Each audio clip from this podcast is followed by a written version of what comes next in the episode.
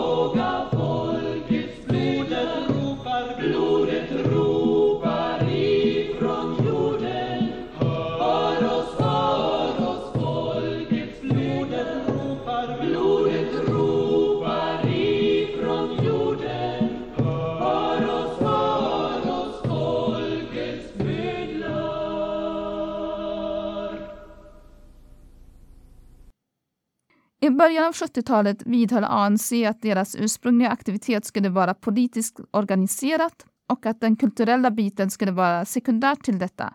Den här övertygelsen började förändras i samband med etablerandet av Majibuji Cultural Ensemble 1975 och med Amanda Cultural Ensemble i det sena 1970-talet. Majibuji var etablerad bland ett växande antal ANC-aktivister för att lyfta argumentet att kulturella händelser behövdes för att bedriva en del av deras jobb och kunde användas för att folk skulle bli mer medvetna om apartheid, samla stöd och bedriva en politisk förändring.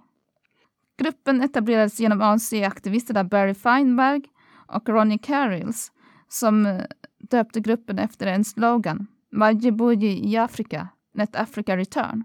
Gruppen bestod av flera sydafrikanska performers och de blandade sånger, poesi och berättelser i sina uppträdanden, vilka beskrev livet under apartheidregimen och deras kamp emot den. Sångerna var ofta framförda i tre eller fyra fjärdedels takt. Gruppen uppträdde 200 gånger runt omkring i Europa och såg som ANCs förlängda kulturella arm, men upplevde personliga och organisatoriska svårigheter och upplöstes 1980. Sovjetupproret 1976 ledde till att sångerna fick ett uppsving som blev en mer direkt utmaning mot apartheidregimen.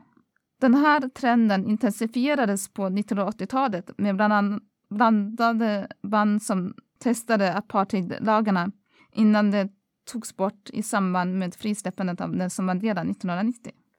Här kommer låten Hambanati.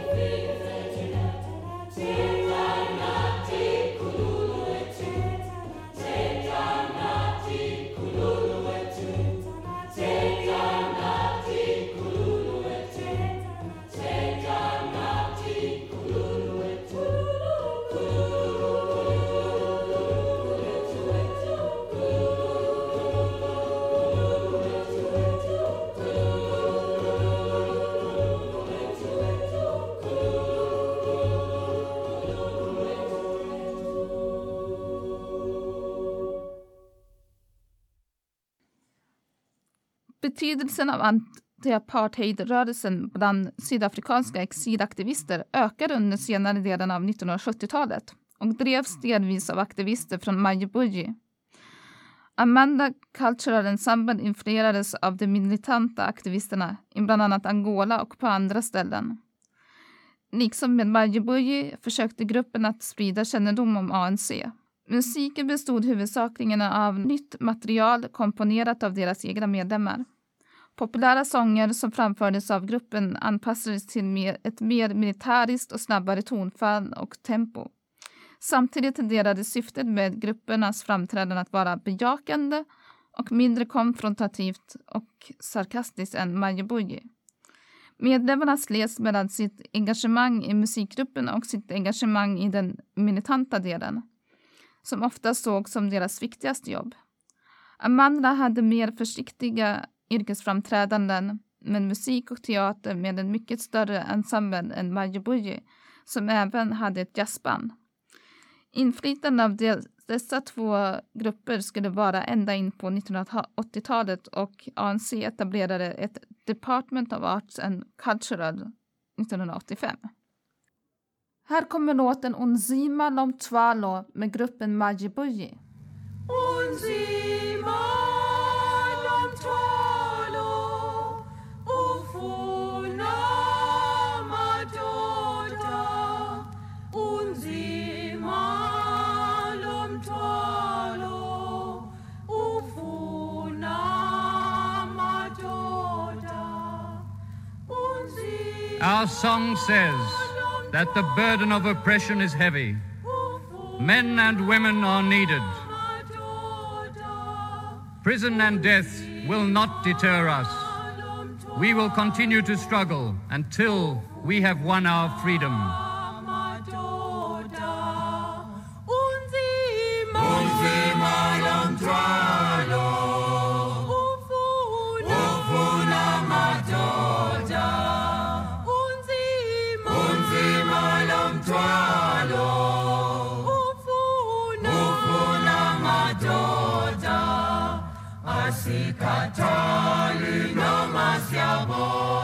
Sizimisele inkululeko Asikatali noma siyabosho Sizimisele inkululeko Unzima. Unzima lomthwalo